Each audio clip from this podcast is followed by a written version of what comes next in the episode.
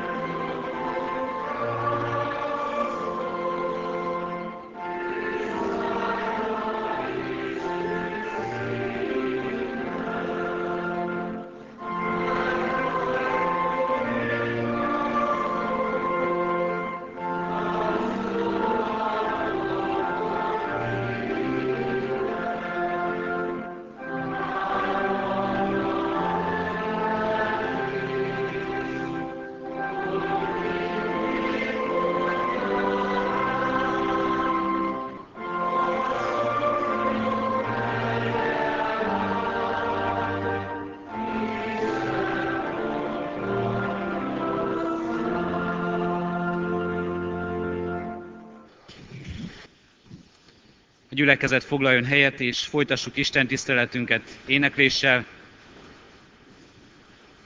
Az 501. dicséretünket énekeljük, az 501. dicséretünket, mely így kezdődik, adjunk hálát az Úrnak, mert érdemli.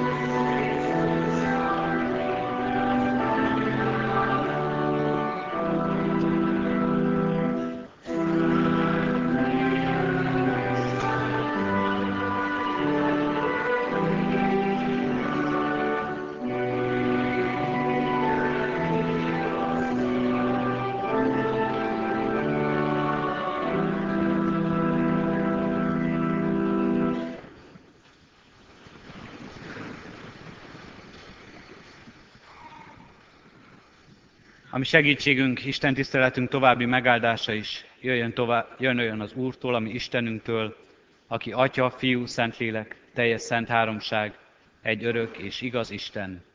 Amen. Hallgassátok meg Isten igéjét Pál levele a rómaiakhoz, 14. részétől, a 13. verstől a 23. versig terjedő ige szakaszból. Többé tehát ne ítélkezzünk egymás felett, hanem inkább azt tartsátok jónak, hogy testvéreteknek se okozzatok megütközést vagy elbotlást. Tudom, és meg vagyok győződve az Úr Jézus által, hogy semmi sem tisztátalan önmagában, hanem ha valaki valamit tisztátalannak tart, annak tisztátalan az. Ha pedig atyád fia valamilyen étel miatt megszomorodik, akkor nem jársz el szeretetben. Ne tedd tönkre ételeddel azt, akiért Krisztus meghalt. Vigyázzatok, ne káromolják azt a jót, amelyben részesültetek. Hiszen az Isten országa nem evés és ivás, hanem igazság, békesség és a Szentlélekben való öröm. Mert aki ebben szolgál Krisztusnak, az kedves az Isten előtt, és megbízható az emberek előtt. Azokra a dolgokra törekedjünk, tehát, amelyek a békességet és egymás építését szolgálják. Étel miatt ne romold az Isten munkáját. Minden tiszta ugyan, de rossz annak az embernek, aki megütközéssel eszi azt. Jó tehát nem enni húst, nem inni bort, és semmi olyat nem tenni, amint testvéred megütközik. Te azt a hitet, amely benned van, tartsd meg az Isten előtt. Boldog, akinek nem kell elítélni önmagát abban, ami felől döntött. Aki pedig kételkedik, amikor eszik, már is elítéltetett, mivel nem hitből tette. Mert minden, ami nem hitből származik, az bűn. Amen. Isten szent lelket egy áldottál szívünkben a halott igét. Jöjjetek testvéreim, hajtsuk meg fejünket, és válaszoljunk arra imádságunkban.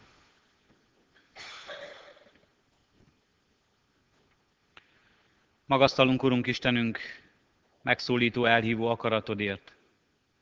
Látod és látjuk mi magunk is, hányan, hányfélék vagyunk, hányféle helyzetből, hányféle életútról érkeztünk most ide, hogy itt legyünk, és mégis közösséget alkossunk, mert mindannyian neked engedtünk, mindannyian téged keresünk, mindannyian téged akarunk hallani, meghallani akaratodat, igazságodat, biztató, reménységet adó és megerősítő szavadat. Urunk Istenünk, olyan nagy a szükségünk. Látjuk az életünkben nélküled olyan kiszolgáltatottak és elesettek vagyunk.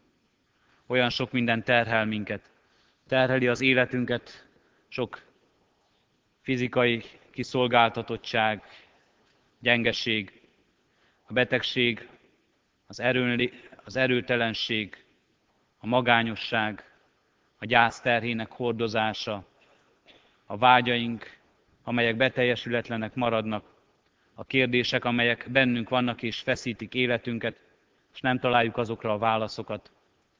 Olyan sokfélék vagyunk ebben is, Urunk Istenünk, hogy mire vágyunk és mit szeretnénk tőled kapni, mit kérünk és miért könyörgünk most, vagy már évek és évtizedek óta, hozzuk eléd az életünkkel azt is.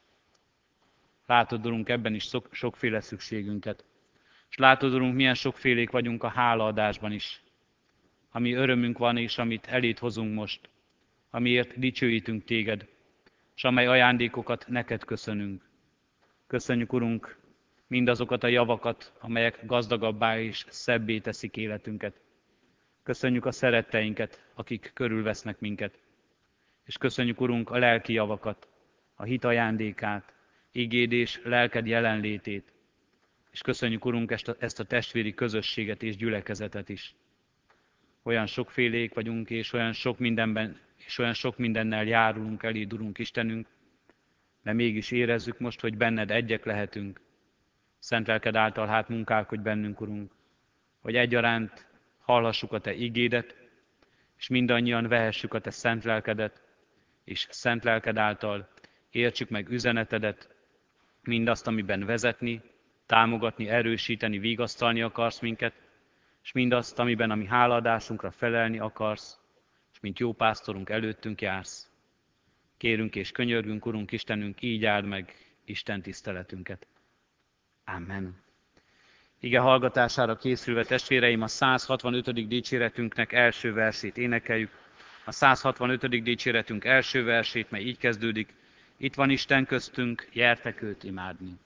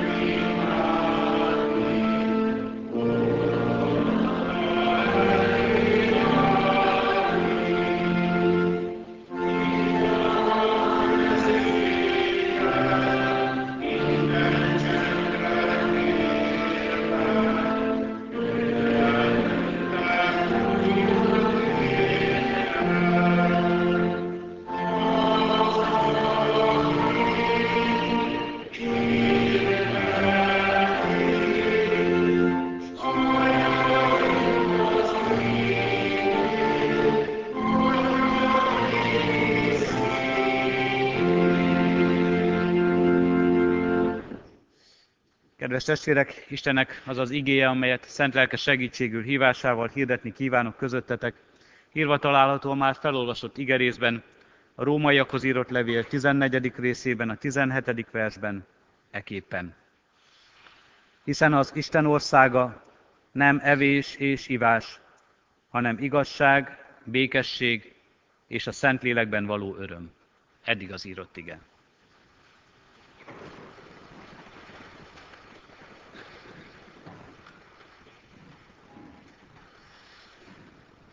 Az Isten országa, erről szól a Szentíró, és erről tanít a Szentíró, hogy micsoda is az Isten országa. Milyen sok tanítás van a Szentírásban az Isten országáról, milyen sokat beszél és tanít erről Jézus Krisztus maga minket, és milyen sok gondolat és tanítás van a keresztény hagyományban is, tradícióban is az Isten országáról, ahogyan arról gondolkozunk, ahogyan azt megvalljuk, ahogyan azt megéljük, amit abból örököltünk. Az Isten országa. Sokan úgy gondolnak rá, és a múltba visszavetítve arra gondolnak, hogy az Isten országa nem más, mint valamikor a teremtés hajnalán, az éden kertje és a paradicsom. A paradicsom, amelyet így is szoktunk énekeinkben és imádságainkban is sokszor megvallani, és az Isten országára így gondolunk, amely majd újra helyre állítatik, újra megnyílik az út, és újra beléphet oda az ember, és újra az az édeni, teljes és tökéletes állapot lesz majd az életünkben, és újra annak lehetünk tagjai, ahonnan az ember kiüzettetett, ami az embertől elrekesztetett. Az ősatyáknál Isten országa és a zsidó hagyományban az Ábrahám kebele. Az Ábrahám a minden hívőnek az atya, aki majd Isten országában egy nagy lakomát tartva vendégül lát mindenkit, aki oda bejuthat, és ott lesznek majd együtt a választottak, akiket Isten kiválasztott és hívott, és ennek a hívásnak engedelmeskedtek. De az Isten országa, ha Ábrahámra gondolunk, sokak szerint azt jelenti, hogy az ígéret földje, a Kánaán, amelyet Isten megígért, amely egykor egy kézzel fogható, földrajzilag meghatározott terület volt, amelyet, amelyben beteljesült az Isten ígéretének igazsága, és amely arról lett bizonysága mindenkinek, hogy amit Isten mond, az megvalósul, valóságá lesz, és igazzá lesz. Majd a messiás országa, a késői prófétai korban, az ígéret földje, de olyan ígéret földje, amelyre várakozni kell, amelyet majd Isten a messiáson keresztül, a megváltón keresztül hoz el ebbe a világba. Jézus hirdeti az Isten országát. Hirdeti és beszél erről, hogy hol van, beszél arról, hogy létezik. Sokszor kérdezik tőle, hogy mutasd meg, hogy hol van. Sokszor azzal akarják szembesíteni, hogy elhiszik neki, hogy van, hogyha meg tudja mutatni, és ha láthatóvá teszi az Isten országát. És Jézus, ismerjük ezt a mondását is, nem elég egyértelműen, talán számunkra sokszor kétértelműen fogalmazva azt mondja, az Isten országa közöttetek és bennetek van. De nem kétértelmű ez, hogy vagy közöttetek, vagy bennetek van az Isten országa. Jézus ezzel nem azt akarja mondani, hogy válasszátok ki, és a ti bölcsességetekre bízom, hogy hol látjátok, hol ismeritek föl, vagy közöttetek, vagy bennetek lesz az Isten országa. Nem azt mondja, hogy mind a kettő igaz. Ott munkálkodik bennetek az Isten országa erejével, hatalmával. A vágyaitokban is ott van, az elérendő célban, és ott van az ígéretekben is, az Isten ajándékában és az Isten igéiben. És bennetek munkálkodva munkálkodik közöttetek is, és építi már itt Isten ezen a földön az ő országát. Mert a nagy tanítás még az Isten országáról számunkra az, hogy Isten országát nem mi építjük fel, nem nekünk kell megszereznünk, egyik esetben sem igaz ez rá. Az éden kertjét sem az ember építette, Nem építette föl, hanem építette le. Nem az ember tette valóságá, hanem éppen az ember miatt nem lett valóságossá, és nem valóság az életünkben. Nem mi építjük fel, és igaz ez Kánoára is, az ígéret földjére. Nem emberek építették föl, és nem emberi erő segítette arra a választott népet, hogy elfoglalja azt a földet, hanem Isten csodálatos munkája, Isten csodálatos ajándéka volt az már a választott nép életében is. És igaz ez a várakozásokban is, és ott különösen kitűnik, hogy a messiásnak kell elhoznia és megvalósítani az Isten országát. Nem nekünk, embereknek, nem mi szerezzük meg, nem mi érjük el, és nem a mi eredményünk lesz az.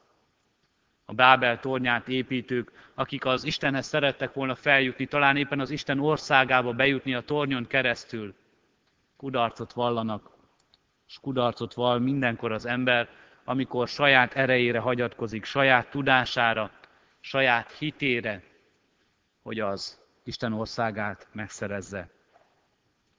De abban, hogy nem mi építjük föl, és olyan, ettől olyan kicsit távolinak tűnik számunkra az Isten országa, talán sokak csüggeten azt gondolják, szinte elérhetetlen távolságba kerül, és olyan nagyon kiszolgáltatott lesz az ember az Isten akaratának. Ebben azért egy nagyon jó hír is ott van, és nem is tudjuk elrontani az Isten országát. Nem mi készítjük, nem mi hozzuk létre, nem tőlünk függ, nem emberi termék, és ezért nem is tudjuk elrontani, mert nagyon gyakran úgy tűnik a mi életünkben, a mi dolgainkkal, hogy szinte már a tervezésben kódolva van a hiba, hogy már a terveinkkel is elrontanánk azt. Ezt nem tudjuk elrontani, mert az Isten ajándéka éppen ezért tökéletes az Isten országa. Éppen ezért teljesség van az Isten országában. Éppen ezért az Isten országa örökké való, mert nem romlik el, mert nem e világ múlandóságának vettetik alá. És éppen ezért az Isten ajándéka, mert nem mi építjük, ott valóban az Isten lehet az Úr. Isten, akiről ezt olvassuk, hogy ő ott minden mindenekben így tölti be magával, valóságával, minden részét, a legkisebb zugát is az ő országának. Itt ebben az ige részben, a mai textusunkban azt olvassuk, hogy az Isten országa nem evés és ivás. Nem olvassuk, de ebből azt következtetjük, hogy ez a világ, amelyben élünk, ez viszont evés és ivás világa. A világ, amelyben élünk, egy, nagyon, egy anyagilag nagyon megkötött világ. Nagyon sok meghatározottságban él az ember. Az első és a legnyilvánvalóbb ezek közül talán éppen ez, hogy enni és innia kell az embernek, muszáj ennie és innia, mert ha nem eszik és nem iszik, akkor beteg lesz tőle, vagy meghal. Ez a világ anyagilag így meghatározott, és köti sok minden ezt a világot, e világhoz, anyagi természetéhez. És köti azt is, az is az embert ehhez a világhoz, hogy az ételért és italért meg kell dolgozni, meg kell azt keresni. Emberileg kell ezt építenünk, és érezzük is ennek kötelességét, érezzük is ennek nyomasztó súlyát és terhét az életünkben. Ha azt akarjunk, hogy jót tegyünk és jót ígyunk, ha azt akarjuk, hogy jól éljünk, akkor sokat kell érte dolgozni, akkor sokat kell érte tenni, akkor az embernek neki kell feszülnie. Keményen dolgozni kell érte, a mindennapi betevőért, a boldogulásért, azért, hogy életünk legyen e földön. És talán már ebben is látjuk, hogy éppen ez meg is rontja ezt a világot, amely evés és ivás. Megrontja a világunkat, mert ha túl kevés van abból, ami boldogítja az életünket, ha túl kevés van ételből, italból, anyagi javakból, mindazt, mind abból, amire vágyunk, és ami itt a Földön úgy érezzük, hogy a boldogságunkat szolgálhatja, ha ebből kevés van, az baj. Nagy baj. Nem csak azért, mert ma is nagyon sokan éheznek ebben a világban. Nem csak azért, mert ma is vannak, akik éhen halnak ebben a világban. Hanem azért is, mert az embernek megkeseredik a szíve. Még azoknak is, akiknek egyébként étel és ital jut, és bőségesen jut. De az életük mégis úgy érzik nem teljes, mert mindig többre és többre vágynak. Többet és többet szeretnének az emberek. És minden, amit nem érnek el, azzal kevesebbnek érzik magukat. Csak a vágyuk növekszik, és a beteljesületlenség érzése a szívükben. Ha kevés van, az baj. És ha túl sok van, az is baj. Az is baj az Isten országához képest, mert ebben az ember azt érzi, hogy mindent elérhet és mindent megteremthet magának, ami földi boldogságához, a boldogsághoz, az igazi boldogsághoz kellett. Mert ebben az ember azt érezheti, hogy nincs is más boldogság, nincs is más elérendő cél, csak ami itt e földön megszerezhető. És rég megfeledkezik az Isten országáról, amely kézzel nem fogható, amely nem mutatható meg, hogy itt vagy ott van az életünkben. És azt érzi, valóban csak az van, ami megmutatható, ami kézzel fogható. És ha abban nem tudom elérni célomat, nincs más lehetőségem. Az Isten országa nem evés és nem ivás, nem ez a világ, amelyben élünk. És mégis ez a világ is, amelyben élünk, azt mondja Jézus. Az Isten országa igazság, békesség és öröm. Az Isten országa igazság. Az, az, az a világ, amelyben mi élünk, a mi igazságunk, az evés és az ivás igazsága. A has emberek igazsága, akiknek a hasuk az Istenük, ahogyan máshogy fogalmaz, az máshol fogalmaz az ige. Az Isten országában nincs ilyen szükség, mert az Isten ezt betölti. Nincs anyagi meghatározottság. Nincs, és ezért mindez értéktelenné válik, és mindez semmivé válik, és nem ez lesz, ami az embert meghatározza, céljait, vágyait igazgatja. Ez az Isten igazsága.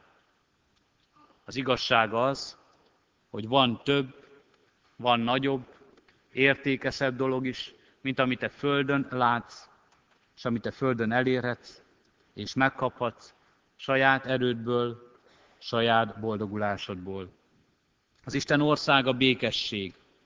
Békesség, amely a kenyérért folytatott harcban, a vízért, az anyagi javakért folytatott harcban, a földért, az ország, a nagyobb országért folytatott harcban, a hatalomért folytatott harcban valójában feloldódik. Békesség, amelyben nem ezért harcol az ember, amelyért nem harcol az ember, amelyben legalább legfeljebb önmagával harcol, de még azt látja, hogy önmagát is legyőzheti, legyőzettetik önmaga is az Isten által. És az Isten országában így lehet békesség. Békesség ember és ember között, békesség ember és Isten között, békesség önmagamban. És az Isten országa öröm. Milyen sok szomorúság van, ahogy hallottuk, ebben a világban, az anyagi kiszolgáltatottságban. Milyen sok szomorúságot ad nekünk az, ha kevés van valamiből, ha valami elvétetik tőlünk, ha kevés a munkánk gyümölcse, ha nincs munkánk. Milyen sok szomorúságot ad ez nekünk. Milyen sok szomorúság ad, ad nekünk, ha kevés van valamiből, ha elvétetik tőlünk az egészségünk, és betegség terhét kell hordoznunk. Milyen sok szomorúság és nyomorúság van abból, ha elvétetik valaki tőlünk, ebből a világból, amelyben élünk, aki itt volt velünk, akit szerettünk, valaki, aki fontos volt számunkra, és a gyász terhét kell hordoznunk. Milyen sok szomorúság. Az Isten országában öröm van, mert mindez feloldódik az Istenben. Nem vétetik el semmi. Nincs betegség, nincs gyász, nincs elmúlás, hanem öröm van az élet teljessége. Az Isten országa nem evés és ivás. Kedves testvérek, tegnap este, vagy ma a főtérre nézve, arra gondoltam, milyen jó kis prédikációt lehetne erről írni, milyen jó kis prédikációt lehetne erről mondani, ha kilépünk a templomból, ott látjuk magunk mellett, magunk körül azt a másik világot. De azért ez az ige nem igazán csak erről szól, és nem is erről szeretnék prédikálni még. Mert az, ebben az igében valójában egy nagy szabadság íratik le. Az keresztjén ember szabadsága. És nem ezt a kontrasztot kell felmutatnunk, hogy vagyunk mi és van a világ, hanem ez az ige minket szólít meg. És bennünket hív elsősorban arra, hogy keresztény ember szabadságával éljünk a világban, azzal a szabadsággal, amelyel Krisztus is élt, és amelynek ő a mértéke. Mert ő az Isten akaratára igent tudott mondani, a rosszra pedig nemet, és önként tette ezt. Ő az Isten országát otthagyta, és jött ebbe a földi világba, és szolgált nekünk, és lemondott dicsőségéről és hatalmáról, és önként tette ezt szabadon. Isten országá nem evés és ivás, szabadság van benne, szabadon lemondás, evésről és ivásról. Erről szól ez a teljes igerész, ha figyeltünk arra, amit hallottunk a lekcióban. És innentől kezdve egészen lényegtelen, hogy mit szabad enni, és mit nem. Hogy milyen zenét szabad hallgatni, és mit nem. Hogy mi az, amit megköt minket, mi az, ami megköt minket ebben a világban. A dolgok jelentős része innentől kezdve nem lesz annyira lényeges számunkra, nem lesz meghatározó. Azt olvassuk az igében, a 14. versben, Tudom és meg vagyok győződve az Úr Jézus által, hogy semmi sem tisztátalan önmagában, hanem ha valaki valamit tisztátalannak tart, annak tisztátalan az. A dolgok jelentős része nem önmagában rossz vagy jó, hanem mert mi annak tartjuk, hanem mert hatalmat adunk a dolgoknak, hogy rosszak legyenek az életünkben. Hatalmat adunk nekik, vagy mert és talán ez a legjellemzőbb, rosszul élünk velük, rosszul használjuk őket. Ezért hát nem az evést és az ivást kell elutasítanunk. Nem ezt a világot, amelyben élünk kell rossznak tekintenünk, és az Isten országába valahogy úgy vágyakoznunk, hogy ezt a világot már magunk mögött is szeretnénk tudni, hanem az Isten országa valóban bennünk és közöttünk alakuljon, és formáljon át minket, és formálja át ezt a világot, és ezt a világot, amelyet Isten teremtett, lássuk az Isten világának, és használjuk, és éljünk jól mindazzal, amit ránk bízott az Isten. Evéssel és ivással, étellel és itallal. Éljünk jól mindazzal, ami nekünk adatott. Mert a legtöbbször azért rossz, és azért nem tartozik az Isten országához, és azért nem jó az Isten szerint sem, mert rossz hatalmat adunk nekik, vagy mert rosszul élünk vele, rosszul használjuk. Talán a legtöbbet emlegetett példa itt a 20. század és a 20. század után is. Az atomenergia példája, ahogy az akkori tudósok is mondták, hogy lehet használni jóra, és hogy lehet használni rosszra és az ember döntése az, hogy mire használja. A számítógép, az internet, hogyan lehet jóra és rosszra használni. A hatalom, hogy elvontabb dolgokat is említsünk. Hogyan használhatja az ember jóra és rosszra, hogy a hatalommal szolgál, vagy visszaél vele. A politika, a közösségért érzett felelősség.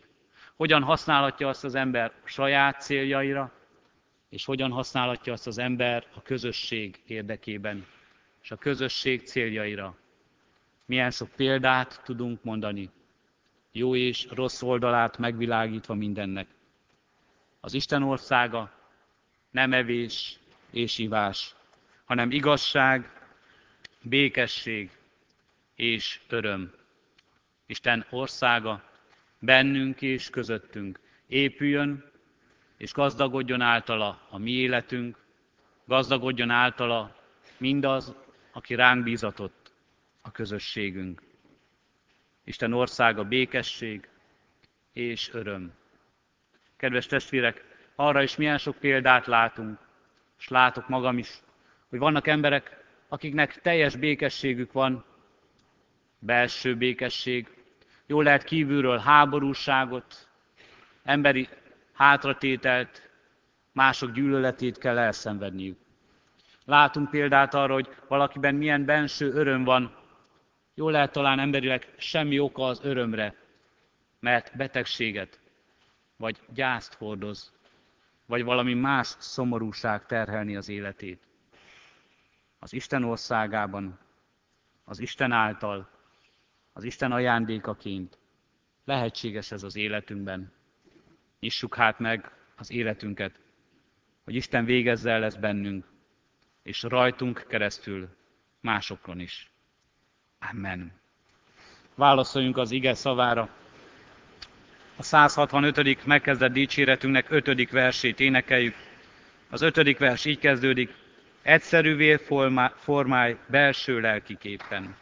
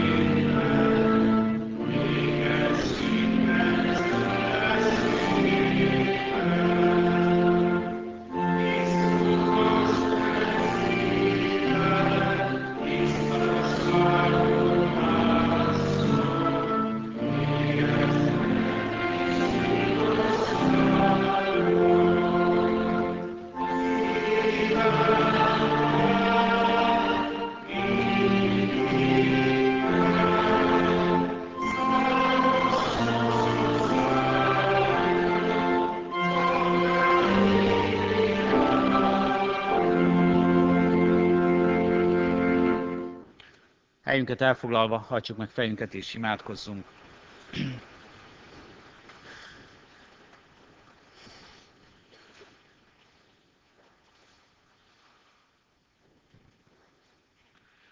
Köszönjük neked, Úrunk Istenünk, igéd tanítását, szent lelked ajándékát, közösséget, melyet megélhettünk veled, a gyülekezet közösségét.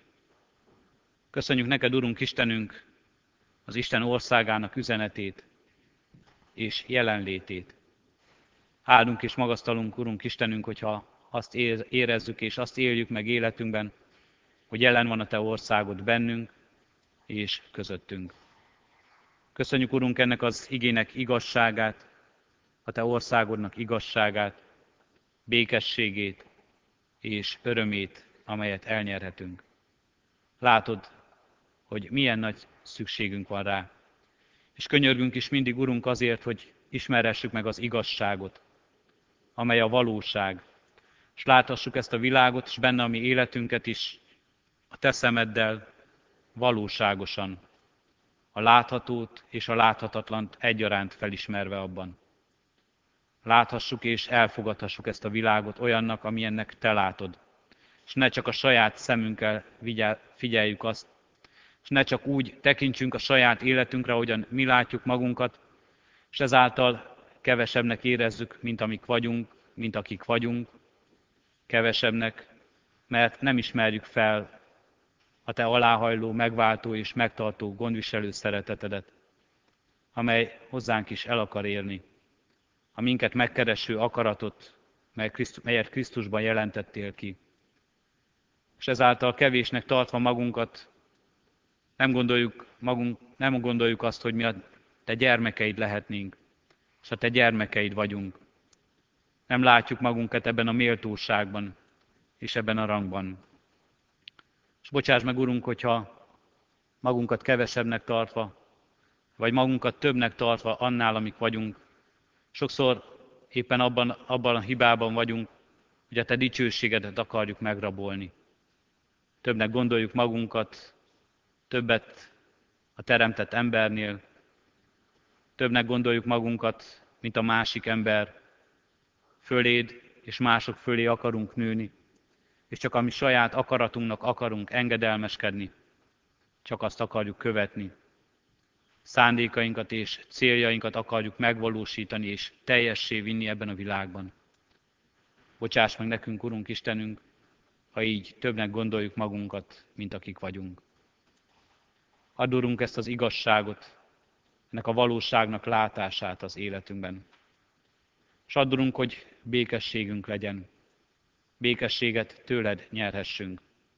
Benső békességünk legyen akkor is, amikor az életünk oly sok külső háborúságtól szenved.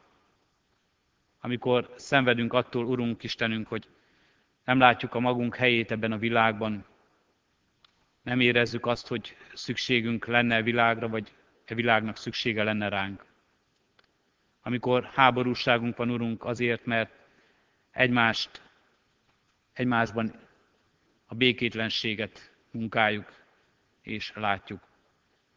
Amikor úgy érezzük, hogy mások meg akarják határozni a mi életünket, saját céljaikra akarják használni azt. Bocsáss meg, amikor békétlenségünk van önmagunkon belül, amikor önmagunkkal nem tudunk megbékélni és kiegyezni. Ad nekünk, Urunk, ezt a békességet, amelyet Te munkálhatsz csak egyedül.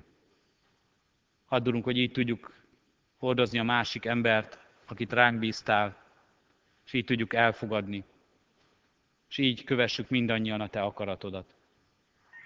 És adj nekünk örömöt, Urunk, olyan sokszor örömtelen az életünk. Sokszor gondoljuk azt, hogy nincs okunk és nincs miért örülnünk e világban. Csak a rosszat látjuk, csak azt, ami bosszant, csak azt, ami kárunkra van, csak azt, ami ellenünk van. És sokszor veled is így perlekedünk, Urunk Istenünk, és kérünk számon, hogy miért nem segítesz, miért nem teszed jobbá ezt a világot. Adulunk, hogy felismerjük ajándékaidat és áldásaidat, és tudjunk annak örülni. És így tudjunk örülni egymásnak is, és hálát adni a másik emberért. Így adunk most hálát, Urunk Istenünk, egy házassági évfordulót ünneplő és arra emlékező, közös életutukra emlékező házaspárért, az ő életükért. És adunk, hogy ez az öröm ne valamilyen magunkra kényszerített öröm legyen, hanem tőled jövő, amely békességet és vigasztalást is ad a nyomorúságban, a bajban, a betegségben vagy a gyász hordozásában. Így járunk közben azokért a testvéreinkért, akik szeretteikre emlékeznek, akik a vigasztalásért könyörögnek. Lehessen valóban békességük és örömük ebben a világban, mert rád tekintenek a feltámadás és az örök élet urára. És kérünk és könyörgünk, Urunk, hogy mindezek az ajándékaid ne csak egyen-egyenként legyenek a mieink, hanem közösségünk ajándéka is legyen. Így kérünk ezért a gyülekezetért, a Te egyházadért, népünkért és nemzetünkért, és ezért az emberiségért, Urunk, melynek tagjai vagyunk. Tarts meg minket, ajándékozz meg lelkeddel, lelki ajándékaiddal. Hallgass meg most kérünk csendes imádságunkat. Köszönjük, Urunk, hogy megszólíthatunk téged, és te meghallgatsz minket. Amen. Együtt is imádkozunk fennállva a Jézustól tanult imádsággal. Mi atyánk, aki a mennyekben vagy, szenteltessék meg a te neved. Jöjjön el a te országod, legyen meg a te akaratod, amint a mennyben, úgy a földön is. Mindennapi kenyerünket add meg nékünk ma, és bocsáss meg védkeinket, miképpen mi is megbocsátunk az ellenünk védkezőknek. És ne vigy minket kísértésbe, de szabadíts meg a gonosztól, mert Tiéd az ország, a hatalom és a dicsőség mind örökké. Amen. Szívünkben alázattal Isten áldását fogadjuk. Ti azért növekedjetek a kegyelemben, és a mi Urunk üdvözítő Jézus Krisztusunknak ismeretében. Ővé a dicsőség most és örökkön örökké. Amen. Isten tiszteletünk zárásaként a 199. dicséretünket énekeljük. A 199. dicséretünket, mely így kezdődik. adjunk hálákat az Atya Istennek.